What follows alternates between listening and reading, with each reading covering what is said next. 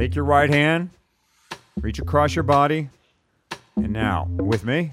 See what happens? Yep.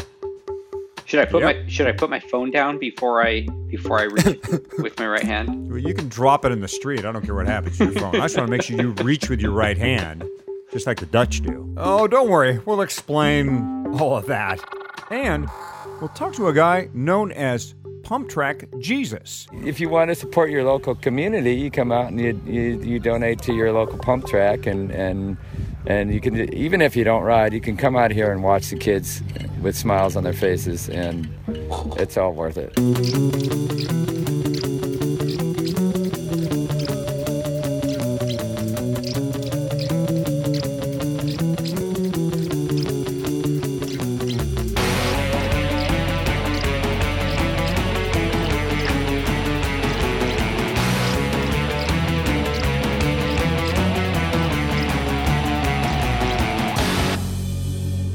The Pace Line, the podcast, on two wheels, the podcast, perfectly comfortable in its own skin, skin suit, that is. That's why we take on the tough issues. Thanks for finding our show. No matter how you did that, Red Kite Prayer, iTunes, Stitcher, Google Music, you know all the places.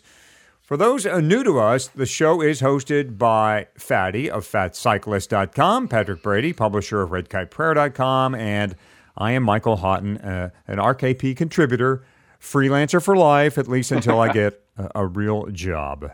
Fatty, Patrick, how you boys doing? I, I do I do this. I'm kind of setting the show up this way because I figured, you know, based on last week's show, which was a new one for us, it was a new topic. Uh, we may have a few uh, new people listening. So I hope so. I was thinking maybe, Yeah, yeah. I hope. I, think, yeah. I, I, based on the comments we received about last week's show, I, I feel like we probably have, you know, a new group of listeners here. So really proud of the show. In fact, we did last week. Uh, even though we, we answered nothing into the end, we didn't solve the dilemma we were chasing. We did start, I believe, a conversation. And in case you didn't hear the show, show 36, we simply uh, asked the question why, in this day and age, and maybe we can blame it on Donald Trump. I'd like to, I guess. Why not? Why is there no? Yeah, why not? Why is there no? It's huge, huge. Why is there no openly gay man in the pro peloton? This is a huge problem. Fatty, you deserve uh, much of the credit for starting the pace line on this. And since our conversation last time, we've had a lot of reaction. What did you hear back, and did you have any additional thoughts uh, a week later? Well, I, I will tell you that one of our new listeners is my sister, uh, who does not ride a bike at all, but lives in Brooklyn and happens to have Brian Anderson, who ha- has, in addition to being famous for being an incredible skateboarder, is also, I believe, the first pro skateboarder to come out as gay, as the babysitter for her kids. So I'm hoping through, you know, seven degrees of podcasting or whatever you want to call it, that perhaps Brian Anderson might have even heard our podcast. So that would be kind of cool. Hmm. And Uh, in case you didn't, yeah, in case you didn't see or hear the Brian Anderson piece, it's on uh, show 36. Yeah. It's on the post there, the video. Go and watch that. His story about kind of his world and coming out in, in that in the world of skateboarding and what that meant to him.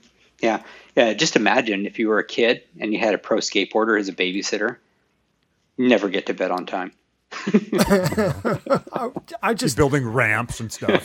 yeah, that's just so full of amazing, you know, the the chance to have someone who's really really insanely cool, you know, cool enough to be a role model and then also, you know, has uh, you know, this other orientation uh, that helps expose the kids uh, when they're super impressionable, um, you know, to a, a, another life, you know. And I'm I'm careful not to use lifestyle. Um, you know, this isn't just something somebody chose. Um, you know, this is just an or- orientation that's innate. And uh, I think part of our effort to show our acceptance of this is to be accepting um, of the science behind that. And so, I mean, if my kids could have that kind of exposure, that would just be so dynamite. You know, I want them to grow up accepting other people, no matter how different they are. what we were saying, I think last show and, and now is wouldn't it be insanely cool if a rider in the pro peloton came out and just said what everyone knows is that one of you, at least one of you, has got to be a gay man. Sure. And there's just the math just adds up. It would be astronomical. It would be crazy if there if there wasn't. Yeah. There has to be one. Yeah, statistically, it's impossible. You know, so I mean, I don't think that we're in a position where we need to make a formal invitation to someone to say, you know, go ahead, come out. Um, I think that's insensitive to the, their own views and, and needs and, and, you know, whatever degree of caution they felt was necessary. Uh, but I, I hope that, you know, we can help create an atmosphere where people think, okay, well, in this community, it is okay if I come out. Yeah. Um, I'd like this to be a step along that route.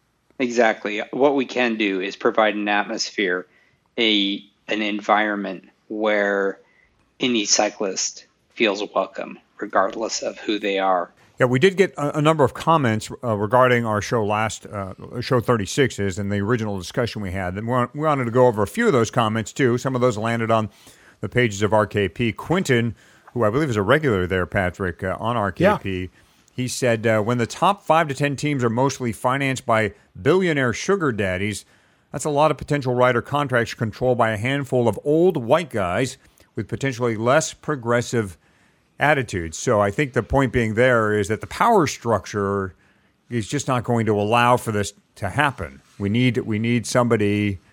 uh, You know, you could kind of need. I I want to use Jackie Robinson as a comparison here, but somebody of to, to break that barrier and somebody in a in a leadership role to do so. Yeah. what Quentin's pointing out. And I think it's a terrific and and you know not just a terrific point, but I, I think that that he may have hit upon what is the single biggest problem. We need a bunch of guys like Bob Stapleton, you know, the former uh, owner slash director of of uh, the High Road team. Uh, he strikes me as a guy who's got enough uh, business experience in the world that you know he'd he'd understand you know what it means to be accepting of a diverse workforce and what that brings to an organization. You know, uh, some of the current owners, I'm not going to name any names, but some of those guys, uh, they're not a whole lot better than Donald Trump. So Uh, Mickey said it would be nice to see pro cycling get past the notion that there is a stigma about being gay. He said, in jest, if I were a pro, I'd probably just pretend to be gay so I'd get my own room on the road. Seriously, it's 2016. I know we love our cycling history, but there has to be at least one or two full teams worth of gay riders in the peloton. Yeah, might be a big number there, but uh, we tend to agree, I think, Mickey, is that there has to be a few, at least a handful, at least a team time trials worth of of men there that that probably are hiding something. And um, this show thinks for the better of the pro peloton, uh, some openness is deserved here. I thought this was an interesting um, point made by uh, a person who identified themselves as KHG on RKP. KHG RKP. uh, he said he works in the world of ballet where the situation is actually reversed. Lots of out gay men, but hardly any out gay women. And you think that has to do with, with gender expectations. He says because ballet is currently considered a very feminine thing to do, the sort of boys and men who are strong enough to get into it and stick with it have to be comfortable with going against gender norms. yeah, So, well, I mean, look, uh, not that we are at all normal, huh, Patrick and Fatty? We wear the lycra and we shave our legs, and it's awfully fancy what we do. But dude, my whole life is out is out at the shallow end of some bell curve. that's right. Welcome to cycling, everybody. You're not normal, okay? uh, I got a little feedback. Feedback. I got a little uh, flack actually for my comments about uh, what I thought was the influence, maybe of the Catholic Church and of old school thinking and of old world Europe in all of this. Uh, Glenn Gary tweeted actually he was completely uncomfortable with the speculative assertion that Catholicism has anything to do with the subject. He feels that that sort of broad brush is what uh, gay allies resent and should actively avoid. Safer just to describe anything of the sort to ignorance and leave Catholics out of it. Uh, I'll admit one thing to Glenn Gary. I did pretty much a mediocre job at best explaining my point. And what I was trying to say was that the sport of cycling has its roots in Europe. That's the old country. And yes, part of the old country includes the influence of old values and religion as well. Um, does the Catholic Church deserve all the blame for a lack of an openly gay man in the pro peloton? No, it doesn't. Uh, but does the church have influence over lives of some of the men in pro cycling? I would say it probably does.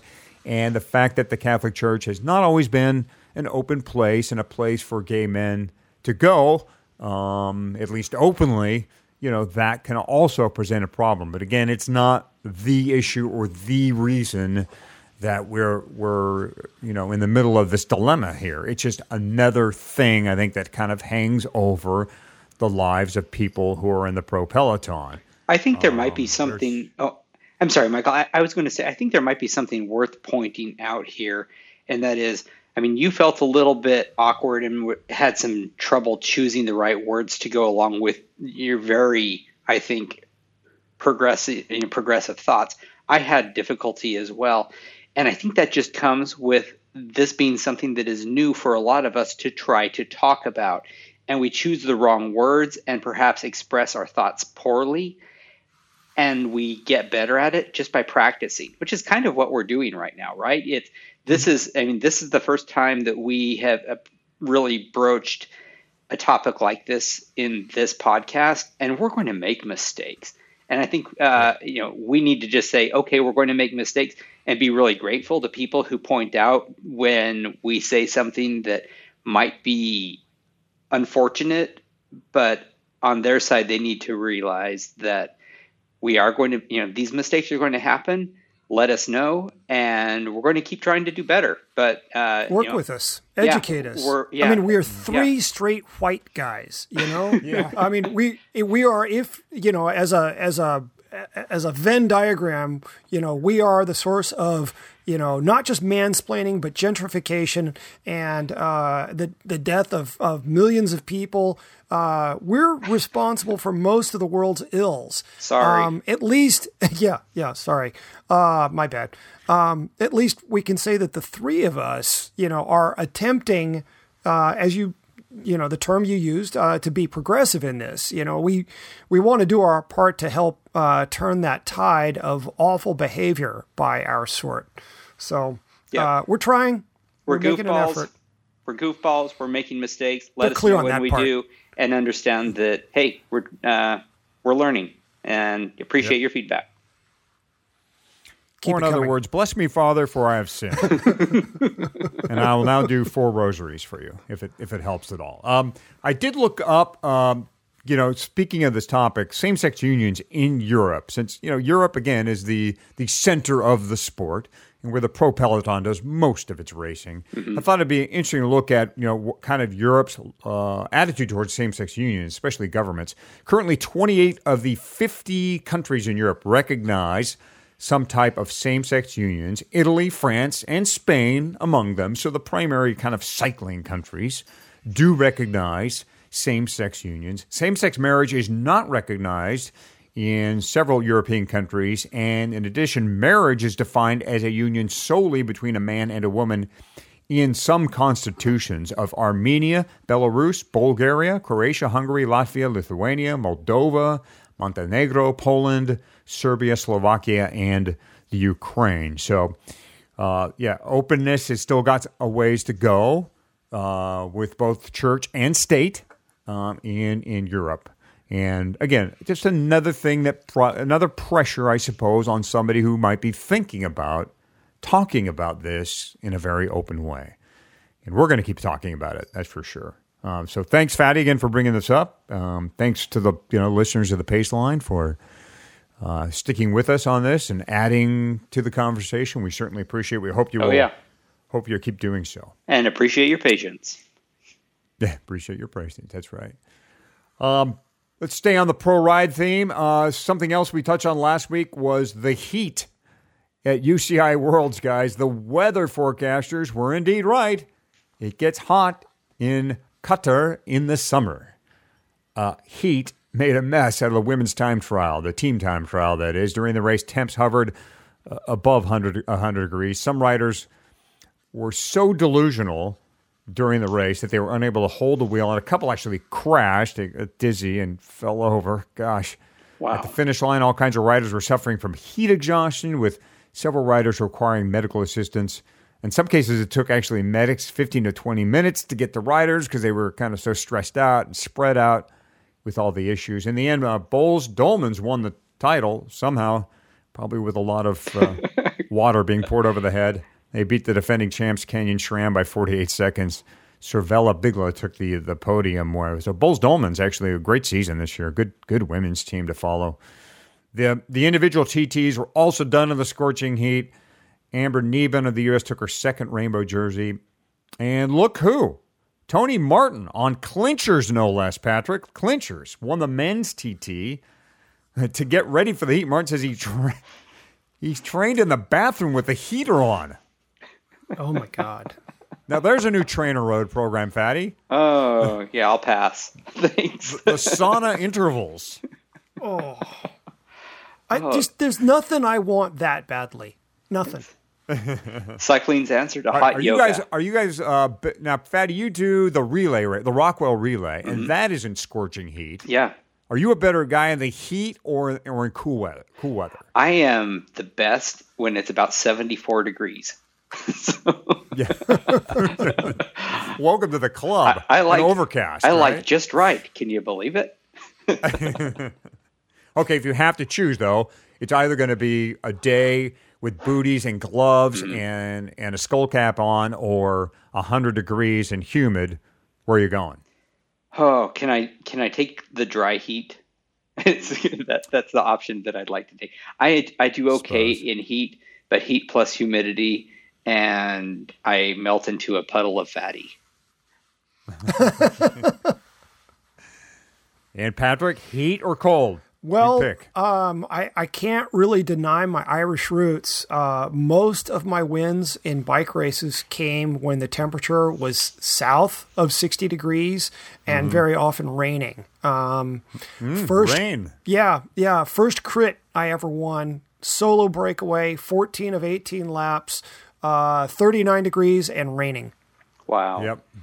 Yeah. All right. So, I'll, yeah, I can't even explain have to it. agree. I, I have Northern California roots, a lot of fog in my blood, a lot of overcast skies. I tend to favor that side of things too. Uh, like you, Patrick, I won a circuit race. It was overcast in San Pedro. Conditions were just about ideal. Got in the break and then dropped my breakaway partner. Um, and the TTs I've won have all been in pretty mild, mild conditions. That said, I mean, sometimes you got to jump in the heat, you know. I, well, the funny thing with- is, I, before when I was saying, you know, I'm I'm a guy who lives in the bell, the shallow end of the bell curve. Um, the other conditions that I've done well in, ultra hot. You know, if it's if it's like yeah, 75 degrees, sunny, and 40% humidity, people are going to kill me.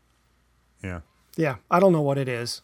I, I and I'm not saying that I like those conditions. I just race well in them when you know back when I was a racer. More from the from the world's uh, riders used ice vests before and after the race to cool down. Uh, Norway's Edvald Boasson Hagen started with his jersey stuffed with ice. This is for the individual TT.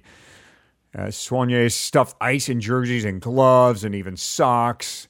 Of course, within 10 minutes, it all had just melted or, or slipped away. Here's what Taylor Phinney said. He said, I think I lost more brain cells than I lost weight. It was really a weird race mentally because it was so hot. Ouch. All kinds of weird stuff going on there. People trying to get ready for Worlds this year in that heat. So, and then again, you know, the road race could get shortened if, if things get out of control with the, with the temperature. So, UCI uh, If with a lot on its hand. if If, right, exactly. All right, guys, uh, coming up, a helmet study that actually makes a case for head for mandatory head protection. And Patrick pulls out his shovel for some pump track fun. That's next on the Paceline. This year's edition of the UCI World Championships will have a very different feel. For the first time, cycling's annual celebration is heading to Qatar, reflecting the changing face of the sport. With a departure from more traditional settings, the racing could have a different feel too.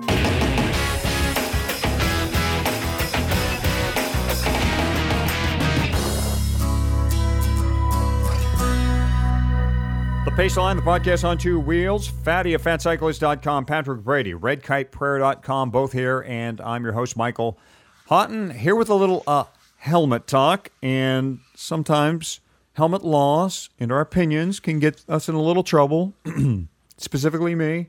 That's okay.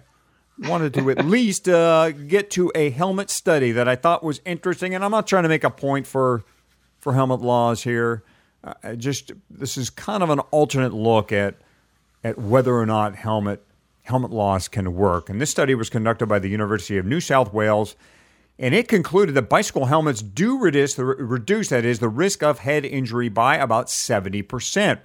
Two researchers from Australia looked at data from 41 studies and came up with this little nugget. Helmet use is associated with odds reductions of 51% for head injury 69% for serious head injury, 33% for face injury, and 65% for fatal head injury. Injuries to the neck were rare and not associated with helmet use, the study found. The researchers went on to say these results suggest that strategies, to increase the uptake of bicycle helmets should be considered. Now, no surprise, this came out of Australia, the only country with a mandatory bicycle helmet law. Hmm. Uh, New South Wales government raised the fine for not wearing a helmet from 71 Australian dollars to 319. Uh, and their study, of course, contradicts the argument that helmets do not increase safety. And the response from most bike advocates is that helmet laws discourage cycling because such laws are indirect acknowledgments that cycling is dangerous. And what's preferred by most advocates is an increase in the number of bike lanes to prevent crashes and the resulting head injuries. The study says that, irrespective of past research, the result of this review do not support arguments against helmet legislation from an injury prevention perspective. Um, Patrick, you and I have got in a little bit of, found ourselves in a little bit of heat over a, over a helmet piece on RKP that took a look at a proposed California helmet law and wondered, at least I wondered, whether or not just passing on the law, allowing it to become law, might be the better strategy. Um, but that that aside, what are some of your thoughts about helmet laws? Do you think they they work? Um, do My, you think you do you see enough people wearing helmets on the road? Yeah, I mean, generally speaking, anytime I see somebody who I would kind of term a dedicated cyclist, you know, they're almost always wearing helmets. Um, the the exception is when I see you know someone who's a more casual cyclist or you know a commuter. That's when I see helmet use tend to drop off. And the one I really love is like, you know, the parent out with the child. The child has a helmet on because there's a California law. The parent doesn't have a helmet on. on. And so, hmm. you know, if the if the parent crashes, like, okay, so who's going to take care of the kid? And I just mean like getting the child home. Um, you know, there's a, a certain libertarian streak to me that says, you know, we're all adults, you know, choose if you're going to wear a helmet or not. But the reality is that, you know, we should view this more like we view uh, seatbelt laws. You know, seatbelt laws have gone a long way to reducing uh, the severity of car accidents as well as the reducing fatalities. And one of the things that happens in, you know, horrific crashes uh, is that you know people are often um, uh, you know invalids essentially afterwards you know long-term medical care. And that can run hundreds of millions of dollars uh, you know when you look at it uh, across um, you know across an entire country if you if you add up all those different uh, accidents. And so from a standpoint of you know cost to taxpayers because people run through the entirety of their health insurance and then they end up being on the state uh, or the state, you know, and taxpayers end up being on the hook for this. I think we ought to look at helmet laws just from a standpoint of, you know, what's fiscally responsible, uh, you know, for the state. Um, and so, you know, I'm more in favor of helmet laws than I ever was in the past. And but it's just because of those, you know, the awful kind of worst case scenario outcome. You know, I'd mm-hmm. like to see deaths reduced and I'd like to see the severity of injuries reduced. And if we have to mandate that the way that we mandate um, uh, safety belts, um, you know, so be it. And and I think that's where the the California bill was was left. It was rescinded, or was it was taken off the table as a mandatory helmet law, and instead changed to a study of whether uh, of helmet laws. In other words, how one could work, whether or not they can work, can they reduce the cost to the state by preventing injury, and that's where they left that that piece of legislation. And just like with gun violence, where we'd like to see less less of it, less fewer people killing each other with guns.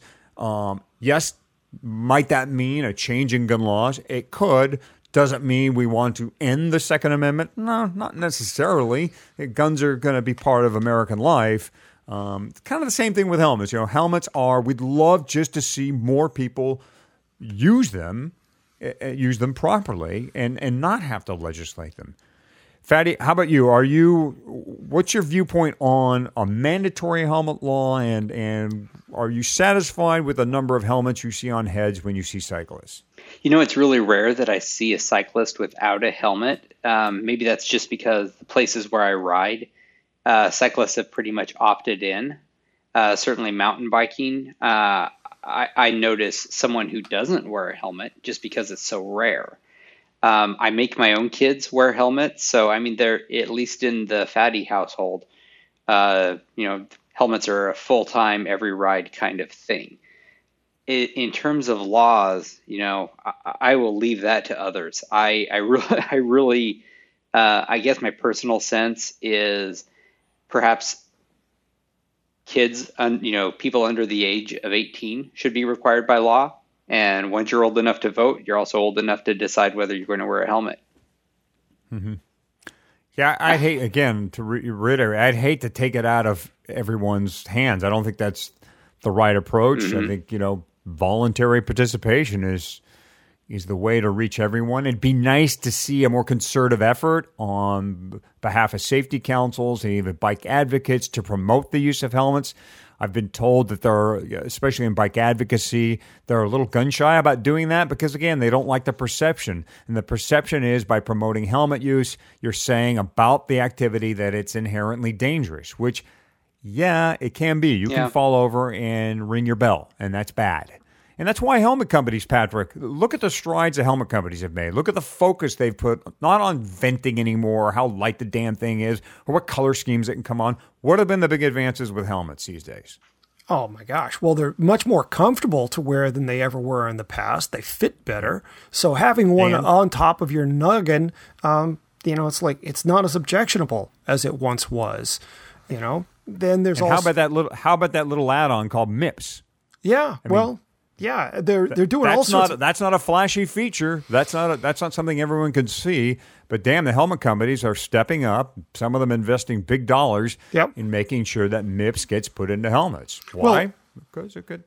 Yeah, I mean, it, it's there's a good chance that it will help reduce the severity of some injuries or or eliminate some injuries in the event of a crash and a helmet strike. You know, and then you've also got uh, the two different foam construction of uh, the new Bell Zephyr.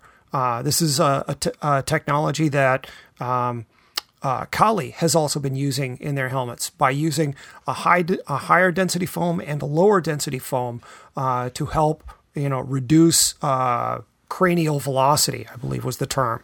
You know, it, mm. it uh, so it can using that second softer density of foam can help reduce the severity of a crash as well. And so, you know, helmets have never been better made. I mean, that's, I guess, no great shock. It's not like the technology is ever going to go backward.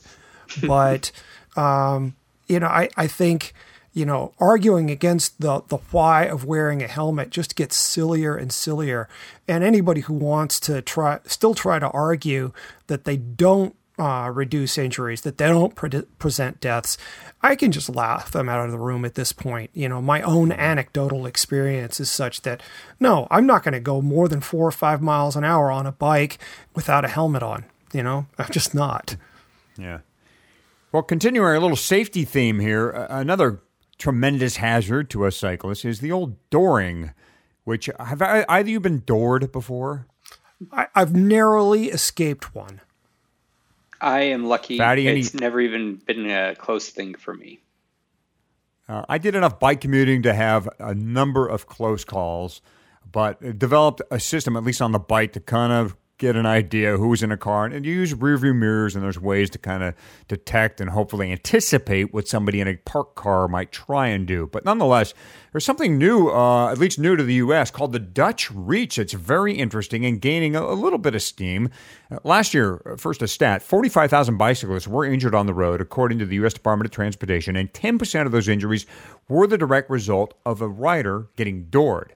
So, a doctor from Cambridge, Mass., he says he'd like to end Dooring by teaching drivers a technique called the Dutch Reach. Michael Charney's his name. He's 70 years old. He's a retired doctor, actually, and he's the man in front of this campaign. The Dutch Reach is a technique where a driver reaches over with his right hand to open the car door, forcing him to turn his body, look over his shoulder, and hopefully see any oncoming cyclists. Of course, the name inspired by the Netherlands. Uh, d- drivers there are required in their driving exams to open car doors with their right hands. So, guys, do it with me here. Here we go. We're driving. So Yep. I'm not riding. Pretend you're driving. You got both hands on the wheel, right? Yep. What are you driving, Patrick? Uh, My Subaru. Oh wait, wait. This is imaginary. I'm in a Bugatti. I'm in a Bugatti, bitches. Okay. Fatty is probably uh, in, a, in a pickup. I, I am. I, I'm Honda Ridgeline. It's ten years old. Awesome. Best I- best truck I'm in ever. LA. I'm in a Tesla. Okay. I'm in LA. I'm, in, I'm in a Tesla. Now, I'm texting. you come to a stop, bring your car to a stop, parallel park, Finish texting. My God, this car's big. put your car in park. Go ahead, check Facebook, text messages, email. Now, get out of your car. But wait. Take your right hand, reach across your body, and now, with me, see what happens? Yep. Should I put Yep. my Should I put my phone down before I before I reach with my right hand? Well, you can drop it in the street. I don't care what happens to your phone. I just want to make sure you reach with your right hand, just like the Dutch do, and make your it'll make your your face turn to the to the left and, and look over your shoulder. It actually works, huh? Yeah. Yeah. It's Dutch crazy reach. effective. My spine popped. It ac- it actually does work. Um, I, when was uh, I haven't taken the driver's written test in a couple of years, but I, I guess the one the one hole there or hole seems to be the lack of questions about how to behave around cycling and, and bicyclists. Uh, never mind driver education and passing the thing and, and having to do the Dutch reach, but just in general, guys, about Yeah.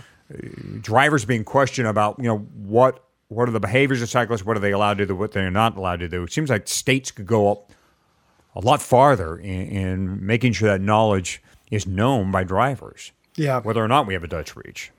We need It's- a different word for this. we just need a different Than the name Dutch reach? Than the Dutch Yeah. reach. Oh, absolutely. it's- I'm snorting every time you say that. I'm sorry. The Dutch reach. I mean, it works fine for me, but you know, I'm I'm again, I'm I'm on the shallow end of some bell curve that doesn't find that objectionable. Most of America will not do it just because you said Dutch. Ah. yeah. For- Well, just keep it away from Donald. Trump because that guy will reach for anything, you know. So no Dutch reach for Donald. I want to make it clear that shots. every time you say Donald, I will sniff. Yeah. yeah. I, I I'm I'm okay with that. Um, Trump. Blucher. Huge. Um, sorry for the, the young Frankenstein reference. I couldn't resist. Okay.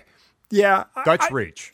I think this is pretty terrific. And, you know, if people can just establish the muscle memory of this is how I reach for my car door, it could reduce a whole lot of injuries. I mean, there's a guy that you occasionally ride with, Michael, I'm sure, uh, a, a former racing buddy of mine, uh, this fellow, Bobby Saroff. Um, he flatlined because a guy in a van doored him on PCH. He flatlined. Uh, They brought him back. I mean, thank thank goodness. Um, but I mean, that's that's how bad this can be. And so, you know, should people uh, actually, you know, start doing that, it could make a real difference in the lives of an awful lot of cyclists. I, I'm, what I'm wondering is, have we come to a point now where the state legislatures uh, need to start adding things to the driver's education code where where people are taught moves like this to prevent you know such uh, such devastating crashes like what happened to our buddy. I mean, I think that would be the next argument or the next discussion that needs to happen. Yeah, I mean, I think if this were added to the driver's ed curriculum and there were a question about this on the written driving test, I think that would be pretty terrific. Uh, and it's one of those things. It's like, how could anybody really object to that? Uh, I mean, I know somebody will. Don't get me wrong. I'm not Oh, yeah. deluded. Uh, people will object, but in terms of educating drivers in such a way, you know, I mean, as it is, they could use a multiple choice uh, question on on the tr- on the test about what was the nature of that thump thump you just went over squirrel bicycle you know Right. Yeah i mean certainly more needs to be done in terms of educating drivers about the presence of cyclists Yep. Here, here. Hey, Fatty, have you, uh, have you ever ridden a pump track? I have a couple of times. I'm no good at it, but Really? it's fun. It is fun. Yeah. And a good workout. Now, sure. how about this? Have you ever built a pump track? Ah, no, that is part of the big gaping hole in my life. Uh, I thought where so. I, you know, no, I don't do the trail maintenance, the race volunteering, and the trail build, you know, pump track building. Never done it. Well, I have some repenting goes, to do. Yeah, you do. In case you're wondering, it goes a little something like this.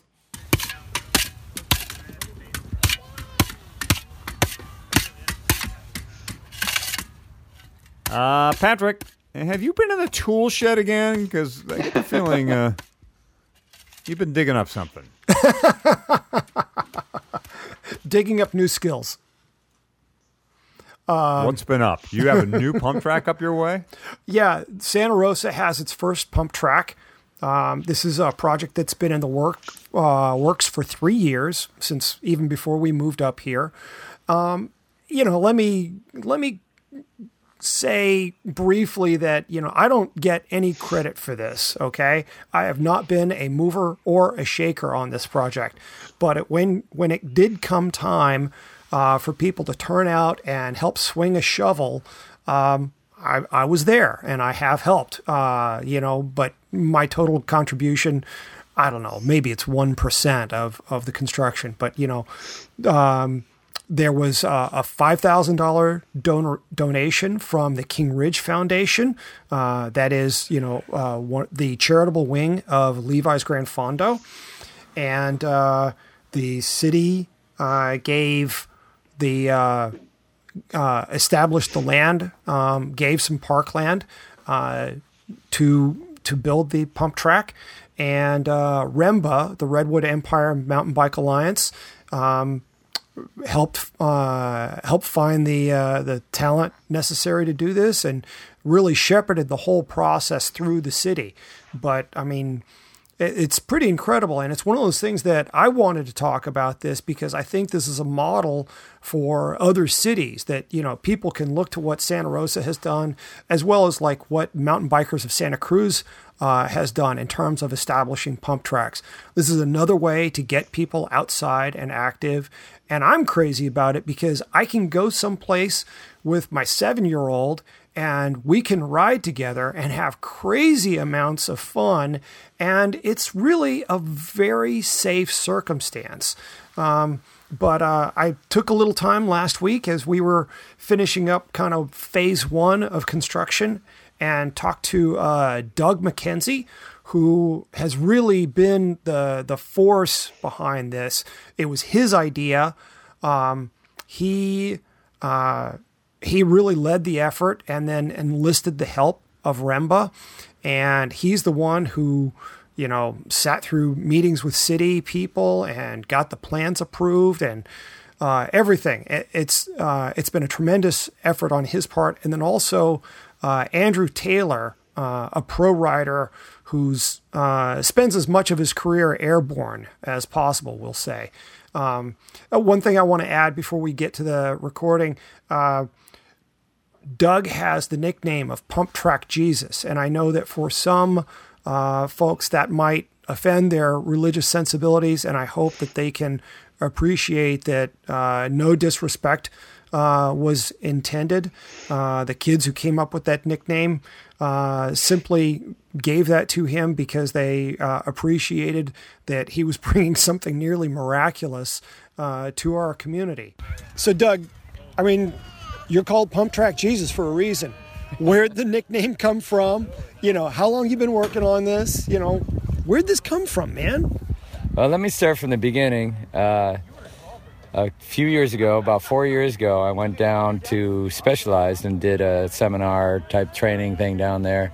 And they had a pump. Part of the deal was you ride every kind of bike they have: mountain bikes, road bikes, uh, BMX bikes, P bikes, the whole deal. And they had a pump track down there, and I rode that thing, and I I was like sold like immediately. First lap, I'm like, I don't even know if I can do this. And by the second or third lap, I was flying around the thing, and I said, we got to have one in Sonoma County. So I pitched it uh, to Bike Monkey, uh, Carlos and uh, Bike Monkey, and they were 100% behind me. And uh, then, uh, you know, went jumped through the hoops at the city council and the, you know, the planning commission, all that kind of stuff. And I started making some leeway. And then uh, Nick Nesbitt and Jake Bayless said, hey, we got this thing in the works called REMBA, Redwood Empire Mountain Bike Alliance, and we want to back you up. So right there, I knew that this thing had legs and it was rolling. And little did I know, even when we got the okay from the city council and put it on the, the general plan for Northwest Community Park, which is where we're at right now, uh, I thought, okay, six months we're going to have this thing rolling. And Lisa, Lisa from Beer down. Lisa from the Parks Department uh, says, no, it's going to be a year at least. So here we are, three years later, and we're building it up. And lots of thanks to uh, Nick, who knew Will, who knew AT, Andrew Taylor, AT Showdown. Gotta gotta look into that too. And uh, he said, "I'm a native Santa Rosan. I want to help. I'll volunteer my time. You know, I'll, I got connections. Blah blah blah." I'm like, "All right, man, let's do it." Okay, so now for other communities who want to do this sort of thing, you know, what were the big hurdles to get over? Was it uh, the city parks and rec? Uh, definitely jumping through all the hurdles with the permits and the planning and the, getting the getting it. Uh, uh, another person I want to throw throw out to is, is Erica McKesh. She's our uh, civil engineer that uh, donated all of her time and coming up with a with a legal uh, plan and layout for the pump track, and uh, that's what you need. You need you need official this, official that. Everything's got to go through the right things, and then you got it go on. Uh, it seems like the support right now, we have about 15 plus people out here donating their time to help uh, build the track. So the community's behind you. If you want to do it, the community's behind you for sure. Now, how critical was having a 501c3 like REMBA behind you?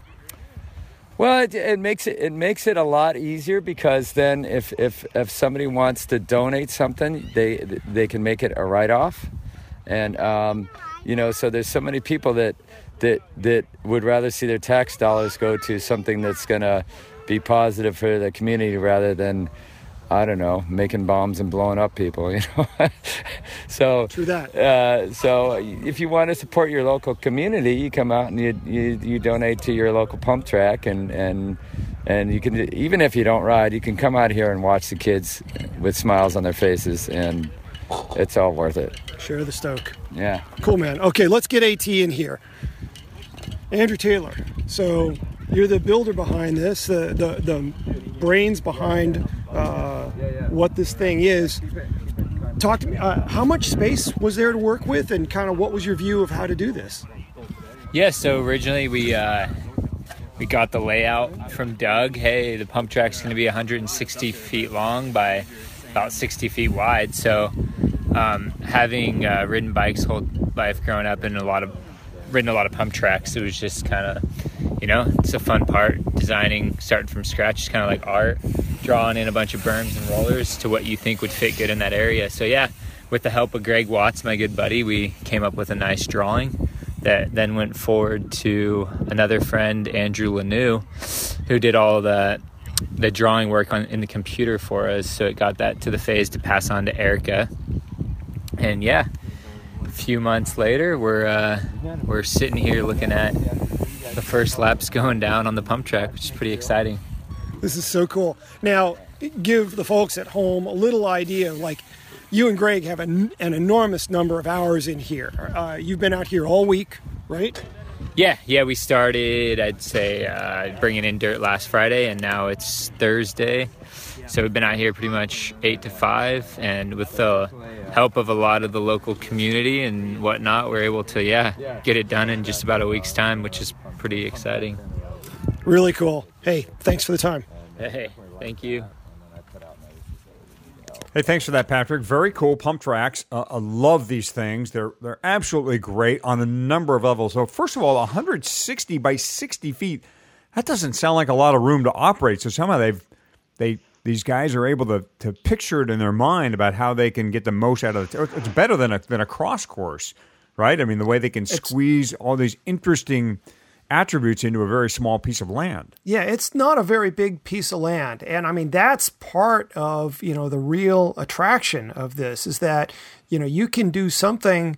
I mean, skate parks are generally bigger than what the uh, amount of space we have for this is.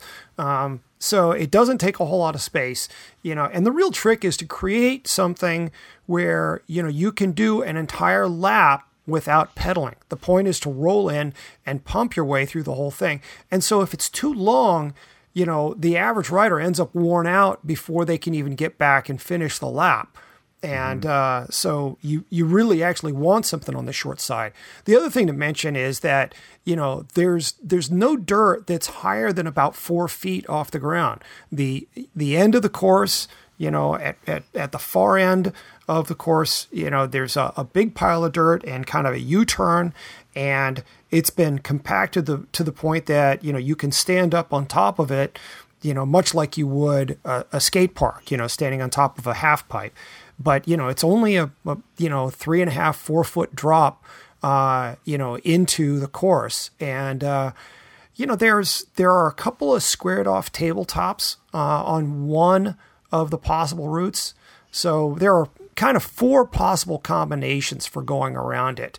And, you know, at no point are you required to catch air. The real point is to uh, be able to roll through this thing, you know, without having to get completely rad. But for riders who do start getting more rad, you know, there are some opportunities to catch, you know, a little bit of air if you want. And um, so it's something that, you know, can accommodate kids, you know, all the way up to, uh, you know, adults and then, you know, the immortals, the, you know, the millennials who, you know, can do virtually anything uh, with, with a bike while airborne. So, I mean, I, you know, just uh, two days ago we were there and there was a kid on a strider, you know, a balance bike rolling around the thing, having a great time. And Mini Shred is just in love with it. Every day when I pick him up from school, he's like, Daddy, can we go to the pump track? So we found a great new thing for family time. Yeah. so cool. Yeah, it's not. It, it's just not for the, you know. It's not only for the, for the youngsters or the daredevils. Uh, a good buddy of mine, Lee McCormack, who teaches mountain bike skills. He's worked with Brian Lopes and written a bunch of bu- books. He has prescribed pump tracks for all sorts of riders, mountain bikers, BMXers, roadies, cross riders alike, because it is such a fabulous full body workout. Again, like Patrick said, the point is not to pedal, but to use your energy and your momentum and your skill to complete laps. And Yeah. trust me, I, I've done I've done a few. Yeah, you do them. You you tr- you try to pull off a lap or two uh, continuously. You will be spent by the end of that, and and do that for a few hours, and you will have quite a little workout on your hands. So it is good fun and great workout too for all all types of riders. Yeah. Yeah. So I hope this is something that's really going to start catching on in communities around the country. It'd be really fun to go on a vacation and say, "Hey, let's go check out the pump track here." That's what I used to do years ago with skate uh, with skate parks. Yeah, and the big deal will be getting government over the hurdle. I mean, you have to lead them along and say, "Look, this is good. It gets kids off the streets. It's probably safer than a skate park, which is cement and you know all kinds of nastiness can happen there. Um, it's bikes. We want to get people on bikes. It gives them a safe place to ride. Gives kids a safe place to congregate, and you get the kids involved too. I mean, look, Patrick, those things need maintenance, right? It's dirt, and it's Yeah. going to rain, and things are going to happen, and somebody's got to get out there and work on it. And what the hell? The, the people that use it can then put their hands into it and make it part of their own. So, Yeah. pump tracks. Hopefully, we'll have a Paceline pump track one day. That'd be cool. All right. Uh, coming up, uh, this week's Paceline picks. Crap you could have found on the internet on your own, but we did it for you. That's next on the Paceline. Wearing a bicycle helmet can reduce the risk of head injury by an impressive 85%. So go ahead, enjoy the outdoors, but be sure to wear a properly fitted helmet. And remember to adjust it before every ride, or you won't be fully protected.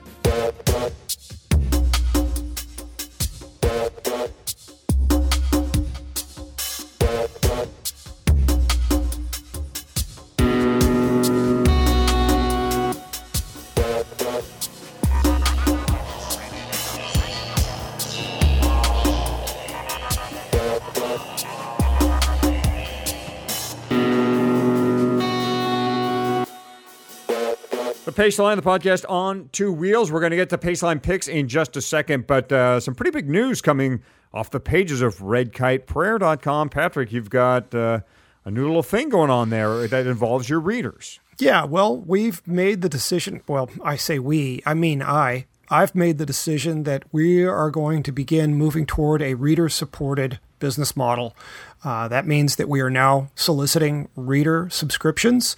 Uh, this is something that people can sign up for through PayPal, and they can select one of four levels uh, three, five, eight, or ten dollars and uh, that'll be automatically uh, billed to them each month as a means to uh, well increase our revenue and stabilize it some and if it rises high enough we will be able to move away from advertising entirely the big reason I wanted to do this was one to reassure readers that you know when we do a review, it's not influenced uh, by the manufacturer. You know whether they're uh, a current advertiser or offering advertising or you know kind of holding over our head. You know, well maybe we'll advertise if we get a a good review. Um, that's never really been a motivation for us. We don't sell the editorial. And this is a way to help demonstrate that. But it's also a way for us to uh, be able to have more freelance content and, uh, you know, better compensate uh, our, uh, our contributors. Um, so, you know, you should see a windfall as a result of this. Yeah. Who you? Me? You? Oh, very nice of you. This is kind of like the pu- the public radio model, right? I mean, it's kind of without the annoying call to action stuff. Yeah, we won't be interrupting uh, our content to do this. So in that way, it's uh, much less, much lower impact, you might say. And yeah, I did even signal, you know, in the post that yeah, this is national public radio style.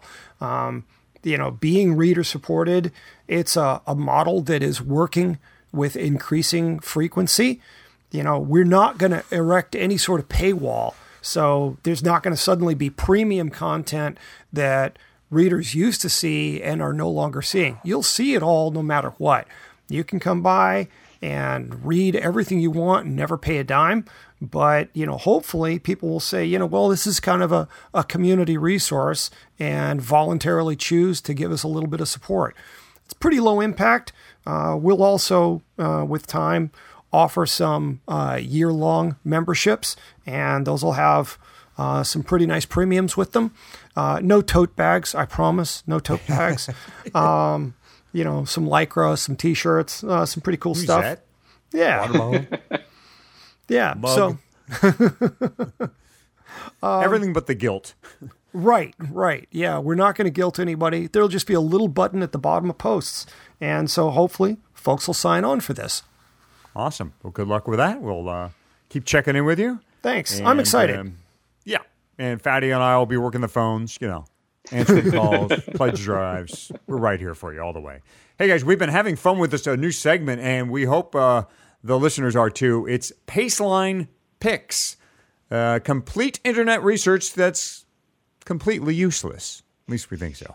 So uh, let's find out what we dug up this week, and we're going to start with Fatty.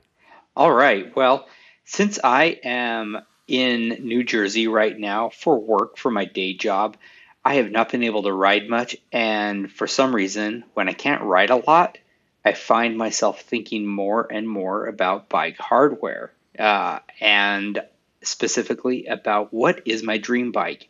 And I think that the questions I've been asking myself uh, are probably pretty similar to other quest or to questions other people might have. So I put together a little survey, which I've posted on my blog. Um, it's only been up for a couple hours as of recording time, and around 200 people have responded. Go to fatcyclist.com, answer it. It'll take about a minute, and the answers uh, I, uh, and how people are and how people are answering, I'll reveal uh, real soon. So, plugging my own blog for my Paceline pick. I, I love this because I'm currently in pursuit of my dream bike. I need something that that encompasses quite a bit. So, What is your dream bike? what is my dream bike? Yeah, the tell- bike that Tell us what this bike is. it, it doesn't exist. I don't think so. I mean, it, it it's probably an all road machine of some sort. Probably drop bar, definitely disc brake, uh, definitely low bottom bracket stuff. Um, can do a cross race, a road ride, a group ride, um, a, um, a- certainly an adventure ride. So it needs to be able to accomplish quite a bit. There's probably something out there that exists. I just haven't identified it yet. So that, that's what I'm in search of All right. and I need it now. uh, my Paceline pick takes me to Poland and the rural town of Lidzbark because they have opened a bike path that glows blue in the dark. It is charged Yes. by the sun. Yeah, the special section of trail is. You'd think this would be in Las Vegas, but yeah, the, the special section of trail is a new addition to a larger recreation path that leads up to a local lake. Um, the asphalt actually contains synthetic particles, which at night emit power captured from sunlight, creating this electric blue, uh, blue hue. And that glow will last up to 10 hours, so that's pretty cool. A segment of bike trail isn't just pretty, it's supposed to be practical. According to an engineer involved in the project, they hope that the glowing bicycle path will help prevent bicycle and pedestrian accidents at night. It's a problem in Poland, evidently, especially in the areas far from cities that are darker and more invisible in the night. So, a glow in the dark bike path in Poland, and they even have a little promotional video. Takiej trasy rowerowej jak ta koło Warmińskiego jeszcze nie było. I to nie tylko na Warmii i Mazurach. Of course, if my Polish were any good, I'd be able to say it's a glow in the dark bike path brought to you by Poland or something like that. So that's my Paceline pick of the week. By the way, uh, my good friend uh, Nikki Campbell gets an assist for this one. Nikki loves her some double Dutch and all things that glow in the dark. So thank you, Nikki, for finding my Paceline pick of the week. Okay, boys, uh, wipe those smiles off your faces. Let's uh, wrap this show up. Patrick, um, RKP, again, you have a big deal going on there with a membership drive, and and I think I saw the last of your internet bike post going up. Yeah, yeah, we've got a post announcing it, and for those who want to learn a little bit more uh, about it, there's an additional post, uh, a page that they can uh, click to from within the post or uh, at the top of the home page that explains a little bit more how it works and what our intentions are. So, uh, looking forward to seeing lots of success with that. That's it, RKP. Get your PayPal account ready. Please support RKP. Um, we'd appreciate it. It's an awesome site, and we think it's well worth your time and maybe a little bit of your money, too. Again, go to redkiteprayer.com to get more on this podcast, show notes and links. Leave a word or two or more in the comment section. Again, we loved what you had to say about our Out of the Closet segment from last show. The Paceline can also be found on iTunes, Stitcher, Google Music, and follow the show on Twitter at Paceline Podcast. That is it, folks. We are done. Go for a ride. Be nice to each other. Be safe. Yeah, wear a helmet. We'd appreciate that too. And again, support RKP and thefatcyclist.com. We'll talk to you soon. Oh wait, oh. wait, this is imaginary. I'm in a Bugatti. I'm in a Bugatti, bitches.